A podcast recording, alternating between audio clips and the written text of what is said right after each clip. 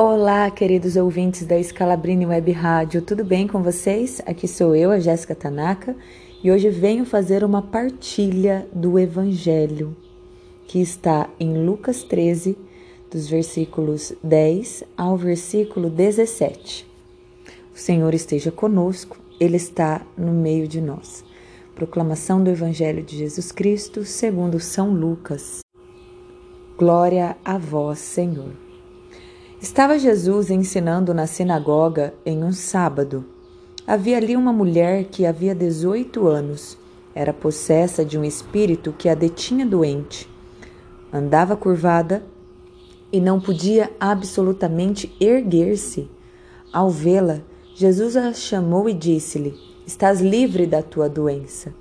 Impôs-lhe as mãos e no mesmo instante ela se endireitou, glorificando a Deus.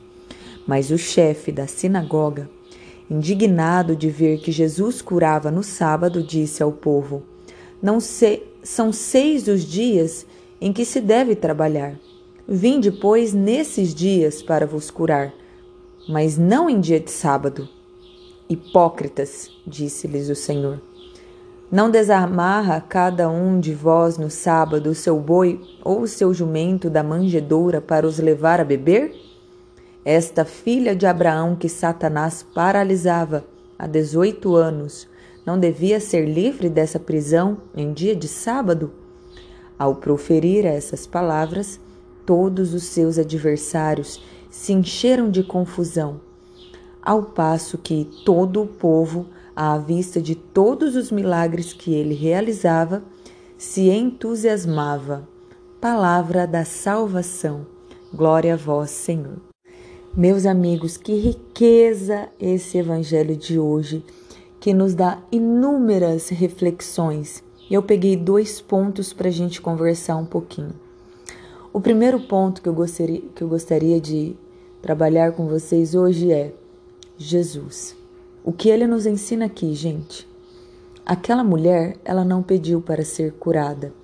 Ele viu aquela mulher e foi até ela e disse que ela está livre da tua doença. E foi assim que Jesus fez com ela naquele dia. Ele foi ao encontro dela sem que ela ao menos pedisse para ser curada. E o que Jesus nos ensina, gente?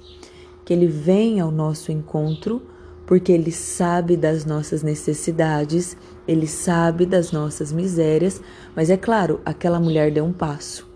Ela foi até a sinagoga. E o que Jesus nos ensina aqui em relação ao sábado? Que é necessário quebrarmos paradigmas para ir ao encontro do outro. Aí você pode se perguntar: nossa, Jesus então está nos ensinando a ser desobedientes? Claro que não, gente. Jesus está nos ensinando que não existe limites para o amor.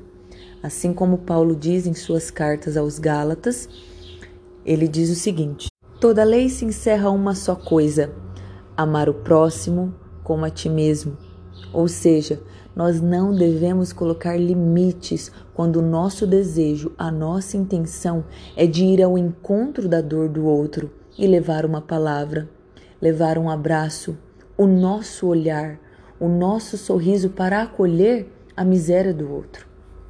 Porque nós também precisamos ser acolhidos pelos outros em nossas misérias, em nossos fracassos, em nossas quedas. Então sejamos também esses braços de Jesus que vai ao encontro do outro, independente da lei. Jesus o chama, né? Assim que o que o chefe da sinagoga vê aquela situação, ele diz: Gente, vocês têm seis dias para vir ser curados, sábado não pode.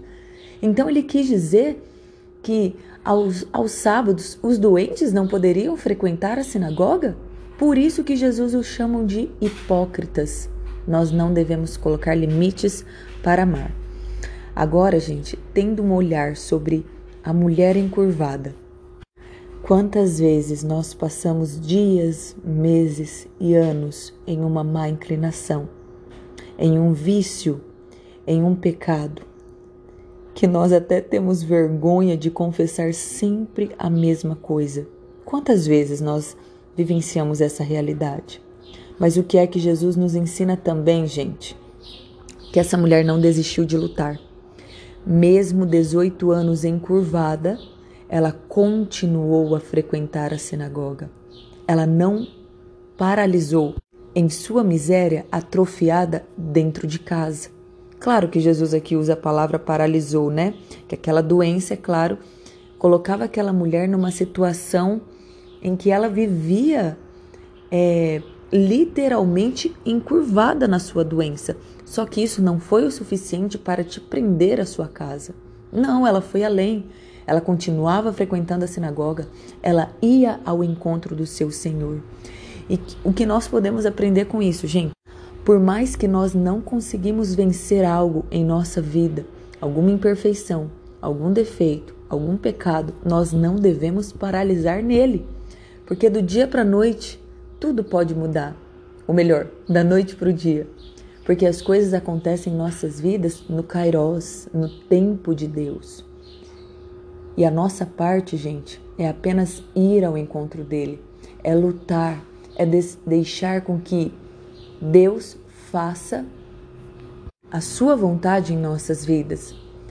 É necessário sermos pacientes com nossas misérias, reconhecer o nosso nada e saber que eu tenho esse defeito.